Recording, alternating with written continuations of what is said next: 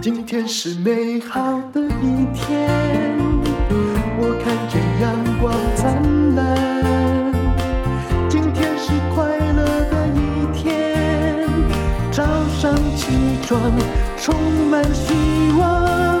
今天是勇敢的一天，没有什么能够将我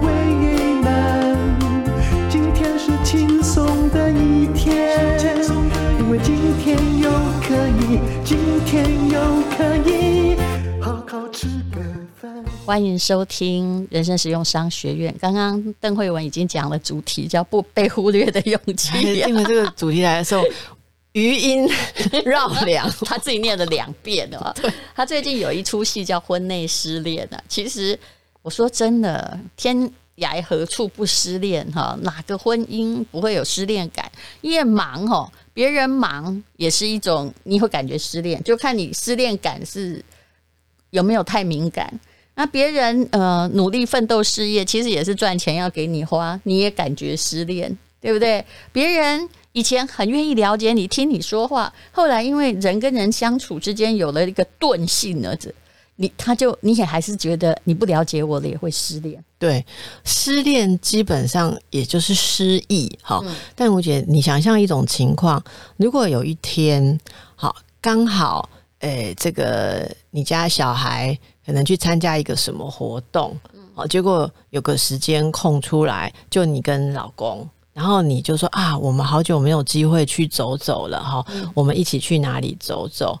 结果他说啊，难得有一天这样的时间，嗯、我想要自己休息，我要睡觉，我很累，你知道吗？哎、嗯欸，有时候他也不累，但是他想要做别的事情，还是说他想要找朋友出去？他其实觉得跟你在一起真的没有那么有趣，所以其实这个在。从有史以来就有，以前会被什么取代？家庭娱乐麻将，你有没有想过？啊，就叫一堆人来打麻将。他又要陪老婆，他觉得我在家哦，我跟你讲，我也不是每天都在外面呢。对，但他就把朋友全部都叫。好客本身其实也是一种。忽略别人的手段，只是他显得正大光明。有有有，是是这个这个，你让我就想到，呃，有人在抱怨说，为什么先生老是喜欢牵拖很多大姑、小姑、大叔、小叔，然后婆家的人来哈？嗯、可是那个先生被他逼急了，就是说，因为我觉得比较多人相处比较没有压力，跟你两个人相处压力很大。欸、这是我超级会的哎、欸！你说你超级会哪一边？嗯，我该怎么说？以前跟我们家某个长辈吃饭，其实都一样。不管是跟我爸、我妈吃饭，我总不会单独一对一，因为我们两个人相对的时候，我就说那个萨提尔下面那个冰山就会来。嗯嗯，你会想起，因为他跟你的历史渊源越深的话，你们之间有的过节越多，虽然也是很爱，可是后面那些。冰山下面两个太将军会撞到，那这时候是什么状况呢？就是如果今天我要请爸妈吃饭啦，呃，那我就会问我弟说：“哎、你家有没有空啊？最好是你，我宁愿多付很多钱哦。啊，你的太太有没有空啊？你小孩一起带来啊？那我就会觉得，嗯，这个家庭感觉上圆满又愉快。”大概只有我敢说真话吧，但事实上就这种心理啊，怎么样？没有吗？不可能。有有有。可是你知道吗？像你这样看得开，所以你就可以好好的过日子哈。是啊。我发现啦，其实我发现有很多人看不开一件事情很痛苦的，就是就是我今天要谈都在你忽略我嘛。我今天要谈就是说，原来我没有那么讨你喜欢。嗯。这对很多人是晴天霹雳，你知道吗？我也曾经用这样的。状况来思考，嗯，比如说，哎，你听到了，比如说以前你男朋友在你面前讲的是，也没有讲这么难听的话，可是呢，他去外面的时候，哎，从别人的耳朵里面听出来，就说，哎，他就是很喜欢控制我。假设是这样，对，或者说他就是随便一个举例，哇，你你真会觉得你的世界崩溃，崩溃啊！就是我前不久遇到一个女生的案子，后来我就说。如果这一切好好的，你一定要把这句话听进去吗？也许那也是他部分的心声，只是不代表他不喜欢你。这个东西，我其实要感谢。我其实，在大学的时候就遇过一个男朋友，然后他住在中部，嗯，所以我就问他要放暑假嘛，那他要回回家之前，我就说，哎，那你暑假呃都礼拜几会上来？嗯、我想说每个礼拜要来跟女朋友约会，他就很惊讶的看着我说：“为什么要每个礼拜上来？” 我说：“那不然我们怎么见面？我们平常不是每天见的吗？”嗯、对，然后他就说：“我有事来台北的时候就会打给你啊。”嗯，所以他是有事来台北的时候来找我，他不是很想念我，每周要来，很顺便，对不对？对，然后没有顺便的话，好像我不成我，我还记得我那时候就跟他讲，我还记得站在学校那个校门口旁边一个那个雕像旁边，我就跟他说，所以我不构成一个你要来台北的理由嘛。嗯、然后他就说，你不需要变成一个我要来台北的理由。然后我就觉得被忽略了，对，我就觉得说怎么会是这样？还好呢。你看那时候年轻嘛，哈、嗯，所以很容易分散注意力啊。嗯、然后就觉，其实后来我根本他来台北 call 我，我也没空管他，因为我就塞满了我的活动啊，各这个营队那个营队。但是你想想看，当一个人进入婚姻中，如果他以前都没有上过这一课，嗯，然后他觉得说，哦，像有的人说，哎，十个人追我，我选了嫁给他，对对对，因为他最爱我，是是他在一零一跑马灯跟我求婚的，对结果怎么会婚后他觉得说他没有要特别。那就娶到了啊！现在就是日常的生活，就没有这么简单过去。那些那些人就会觉得说，你怎么可以娶到我？然后就这样得到手，你就这样。然后其实我觉得，我们走过这条路就会知道哈，呃，当一个人你觉得说你已经不是一军，就是说你就不是最重要的那个人的时候。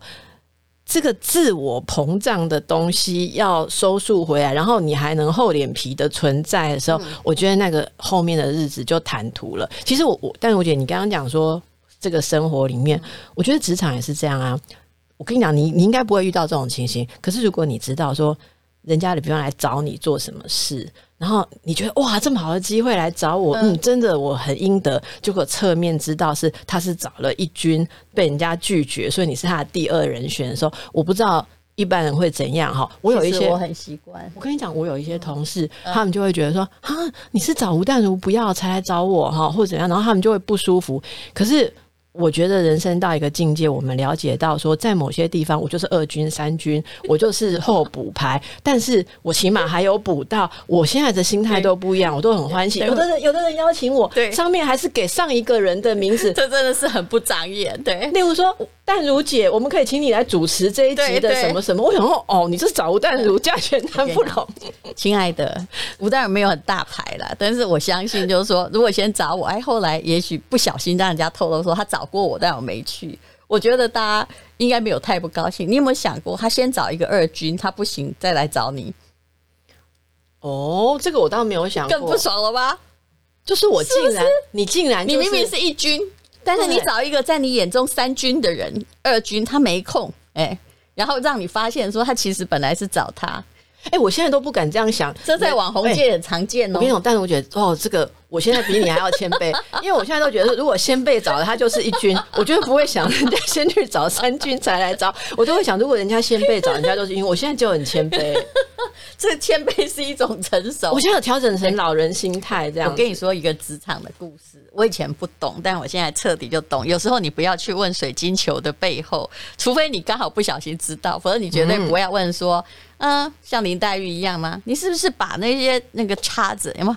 花的那个头上那个花，你是把这个所有的姐妹都送完了？那个不要那两根才是我的。嗯，嗯，那你如果这样问，嗯、其实你得到的同样是那两根，对对不对？可是你会发现你被垫后，人家只是刚好你这里比较远，他绕过来，那你心里就会觉得不值钱、不爽、被歧视。是，所以那个还是心理坚不坚强的问题。我以前在报社，我很年轻就进了一个很大报社，那当时就是个小编辑，那个老板。常常就是他脾气也不好，而且很爱搞斗争。他就会跟下面，因为但是他很厉害，他其实找的人都不差。其实我们后来那一群人中出了非常多的就名嘴啊、作家啊。他是一个会看人的，可是他又喜欢大家在一个鱼缸里面咬来咬去。他后来就是，当然你知道，他找到有才能的人，他有的脾气也很倔强。我就看到有一位才子跟他吵架，然后这个老板就当着在那个办公室里面大放了一句话说：“这世界上没有谁，地球还是会一样运转的。”所以这位才子呢，他就辞职了。这位才子会觉得说：“哦，以前呢，你们这里所有标题都是我下的，所以才有这样的成绩。我走了后，我看你怎么办。”真正的答案是，他找了薪水比他低的新人，过了大概一两个月，人家也做得很好。对啊，任何东西都不是孤军作战，所以其实我后来哈，虽然我老实说，我真心不喜欢这个老板的人格，但是我觉得他说话是对的。这世界少了谁都会继续运转。嗯，没错。你又不孔子，对，不会万古如长夜的，你放心。没错。就算孔子走了，不多久也还有孟子出现。每个人有他的，就说不要把自己看太重吧，不要把自己看太重。但是，就我觉得这个东西也很复杂，就是说，嗯、其实不要把自己看太重，又是一个好好看重自己的方式。是就是像像我。过得好的方式，对，像我像我现在就觉得说，不要改把自己看太重，反而是一种自信。对 对对，或者说知道你的重量，或者说，然后我不要因为别人把我看轻看重，是我就跟着起起伏伏，这才是我最看重自己的方式。跟你说哈，我最近遇到了一个真的精神有问题的状况，当然这个人本身跟我不是很很有关系，只是我的某个朋友的这个。的女性朋友，那他们两个翻脸了。我后来哈仔细从诶，我不小心有接触的遇到这个女性，我就会发现说，她人生最大的问题哈，就来自于什么？她把自己看太重，但是她能力并没有到那里。哦，那真的很辛苦，以至于呢，那个落差好大。比如说，一刚开始见面时，她会跟我说，她的外曾祖父是。某某地方的假设是邻家的这个望族，或者是谁谁谁是清朝的进士，甚至有人现在会告诉你说：“哎呀，如果满清没有被推翻，我还是个贵族呢，哈，或者是公主啊，哥哥，对不对？”其实为什么他一直在强调不是他内在人格或目前能力有的那个职位呢？他就是把自己看得很重，但是能力其实没有跟上。后来他跟我的那个。朋友分手之后啊，那朋友曾经来找我，给他看，给我看说 这该怎么处理。但是我其实不太爱介入别人的关系，我就后来就发现了，他那个字里行间，其实他需要的就是说看中我吧，看中我吧，哦，我比你想象中的好。所以后来这个人他自己崩溃了，他的言语有时候你从一个言语之中就可以看见那个一会儿自怜，对不对？一会儿又。觉得说你不应该这样对待我，但我觉得你讲这个，我告诉你一个故事，好，可见典范很多，这个太妙了。你这这个故事我真的没有拿出来分享过，可是非常非常受用。好，是这样的，有一个女生，她婚姻一直不顺，好，她一直就觉得说。我是我爸的掌上明珠，是是，然后我是校花，然后我在职场上是 CEO，我这么棒，嗯、可是为什么我老公把我当条虫？嗯，好，就是常常就我讲什么都，他就就不以为然，嗯、然后就是没有接受我的建议，嗯、就他就去看一个算命师，嗯，会看前世今生的那种，嗯、然后应该说通灵的，然后那个那个通灵就跟他看一看，就说哦，催眠啊，嗯、然后就告诉他说，你上辈子是。埃及的公主，嗯哼，你是个公主，嗯，你值得被呵护。好，所以你你没有得到这样子的呵护，这就跟你的本命是不符合的。他上辈子已经四千年，不是是四千年，没错啊，没错。可是 但如姐，请大家一起跟我听下去。所以这个人就恍然大悟，然后呃，涕泗纵横，说我就是公主，终于了解为什么这么不快乐，这这是不是我是应该待的地方？回去一直吵，一直吵，一直吵，一直吵，吵到就要离婚，但是就还没离婚，就是分居，因为财产分不好嘛。好，那这次当中呢，他的另外。另外一个朋友问说：“你怎么会事情在短短的时间内变得这么糟糕？”他就告诉他：“这个我其实是个公主，我怎么可以受这样的对待？”对 就这个朋友静静的，就是说我其实认识一个更厉害的通灵师，我带你去。嗯、他带他去看，这通灵师就帮他吹吹吹，他说：“你现在看到什么？”嗯啊，那这是埃及没有错。他说：“对，我就告诉你，我就是埃及的公主。”那个人说：“等一下。”你现在身上是不是穿了什么啊？因为那一天公主跟你换衣服，所以其实你是女婢，你不是 公主。他说啊，怎么会是这样？他说其实你是女婢，但是因为在上辈子这样，那个公主常常假扮成女仆，她比较自由，可以去玩，所以造成这个女仆心里面有一种公主的欲望，可是这就不配你的本命，所以你现在在人生当中，呃、你就是早要干棉啊，可是你一直妄想自己是公主，呃、你就产生了很多问题。她醒来又替世中和，然后大大的忏悔，回去跟她老公说：“我错了。”他们的婚姻后来就好了。好，这个故事谁告诉我的呢？是。呃，很厉害的那种帮人家做算命师的老师啊，在跟我们上一堂课的时候，告诉我说，嗯、什么叫做厉害的算命师？哪一个比较厉害？你要当然是后面那个吗？他完全在做心理治疗了，好吗？所以为什么心理治疗师上这个课觉得相当的受用？对我我很喜欢这个故事。哎、欸，这有没有在婚内失恋那个剧本里？我觉得有些时候是你估得太高，但其实你能力也不到，而且环境。环境也不是埃及啦，所以你就会一直想要别人来配合你，这还是一种控制欲啊。自从我参透了这个故事之后，我不管是人际关系、婚姻关系，我觉得我都好像比较 顺一点。该不会这就是你的故事？那个主角真的不是我，中间都没转世投胎了不起？没有没有，四千年。呃，对，这是四千年。你们觉得这很吊诡？但是我一直都觉得这个是我私藏的一个。其实我们在做心理治疗的时候，你到底是就说这个人的心理，他现在是要把自己看大，还是要把自己看小？这个微妙解开就解开了。所以说啊，就是说你的自尊心要跟自信心匹配，这是我看见一个人的生活。的状况，如果你真的一点也没自信，就意味着你没有实质的能力。但你的自尊一直超高的话，那我保证你一定人生非常不顺利啊！而且那个自尊啊，大家现在不是很喜欢讲什么阿德勒、阿德勒吗？其实有时候那种自尊说穿的是一种。恐怖的自我要求，你不能不重要，你不能被没有被人家捧着，你不能不被当一回事。他的那个自尊是要求别人这样看他，而不是说哎评估自己，就是什么东西、什么状况我比较安适，我比较舒服，嗯、不是的。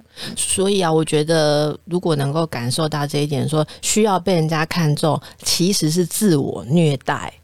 看透这一点，就不不是说我们妄自菲薄，说被人家当二军三军随便，然后还傻傻被人家利用。我们当然不是鼓励这个，而是说我们会知道说，OK，我今天是你的三军，那我就是用三分的力量来跟你应对嘛。可是你今天很看重我，那我应该要怎么应对？那当然有另外一种，我今天是你的三军，我就是要努力证明给你看，有一天我会变一军。你可以操作，可是你不要傻傻的觉得就崩溃。哎，这一点我真的处理的不错哎！我前不久有个代言非常好笑，后来他本来是要找一位大明星，但后来不知道怎么联系，后来两个之间可能我们比较便宜吧，他选择了我。我还看到广告公司的对话，我就说哇，这是我的荣幸，呃，蛮有趣的吧？你想知道本来选择谁吗？我我我我我可以现在这样问吗？你可以问啊。好，是谁？白嘉丽耶。我觉得哦，oh，it's my pleasure。然后我想说，嗯，其实我的年纪可能也快靠近了。但你要知道自己的位置就好。还有，别人也没有，不是没有给你酬劳啊，嗯、对不对？也许他没有给你白嘉丽的酬劳，but 我们在比些什么？你会觉得以前那个很无聊，几个女主角，比如说你的婚内失恋有。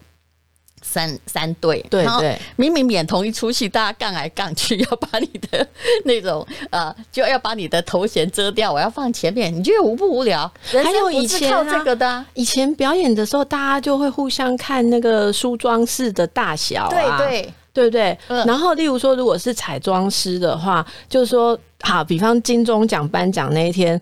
大家知道圈子里的一些红牌的彩妆师都会事先被约嘛？对。那如果你没有约到，你到时候去现场看到哦，你今天原来是先帮谁画？我，你这又让我想起一个小故事哈。当然，我是希望大家去看婚内失恋呐。但是我后来发现，人的自信心真的要要对自己有自信。比如说，我曾经主持一个节目，那其实我是主要主持人，我都知道这节目如果我做不下去，应该就再见。但是。